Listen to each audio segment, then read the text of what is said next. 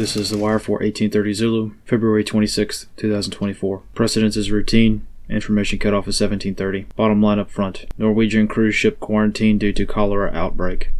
Beginning with international events, in Mauritius, a Norwegian cruise ship has been quarantined in the port of Mauritius following a cholera outbreak on board the vessel. The merchant vessel Norwegian Dawn has been quarantined in port until further notice. That the origin of the outbreak is unknown at this time, several of the passengers reporting illness traveled to South Africa earlier this month. In the Red Sea Horn of Africa region, several telecom providers have begun to report issues regarding undersea communications cables in the Red Sea. As of this report, only single source reporting is available, which suggests that a total of four cables have been impacted over the past few months. Analysts comment. As cable disruptions are extremely common due to natural seismic events on the seafloor, the timing of such outages is critical. So far, the Jerusalem Post is the only media outlet reporting on this issue, which, aside from being a highly questionable source in its own right, did not indicate whether or not this is a new issue or a culmination of incidents since the start of the Red Sea crisis. Houthi forces have made direct threats to sever these communications cables, however, it is not clear as to if they are actually capable of tampering with or targeting undersea cables in the Red Sea. Additionally, in a time when covert operations and false flag events have become extremely common, judgment is probably best reserved for when more information becomes public. On the other hand, due to the nature of the incident, independent investigation is not likely. On the home front, in Washington, D.C., yesterday a uniformed active duty Air Force service member self immolated outside the Israeli embassy in a self described act of protest in support of Palestine. The service member, later identified as Aaron Bushnell, later died at a local hospital. No information regarding his rank or unit has been confirmed by defense officials yet. In the western United States, no new information has been released regarding the recent unidentified high altitude balloon incident. Pentagon officials continue to assess that the balloon was likely a civilian craft, but zero evidence has been provided to back up these claims, whereas the culmination of information as released so far indicates the contrary. So far, no one has come forward to claim the balloon or its payload. On the economic front, over the past few weeks, financial observers have noticed strategic financial moves among many elites.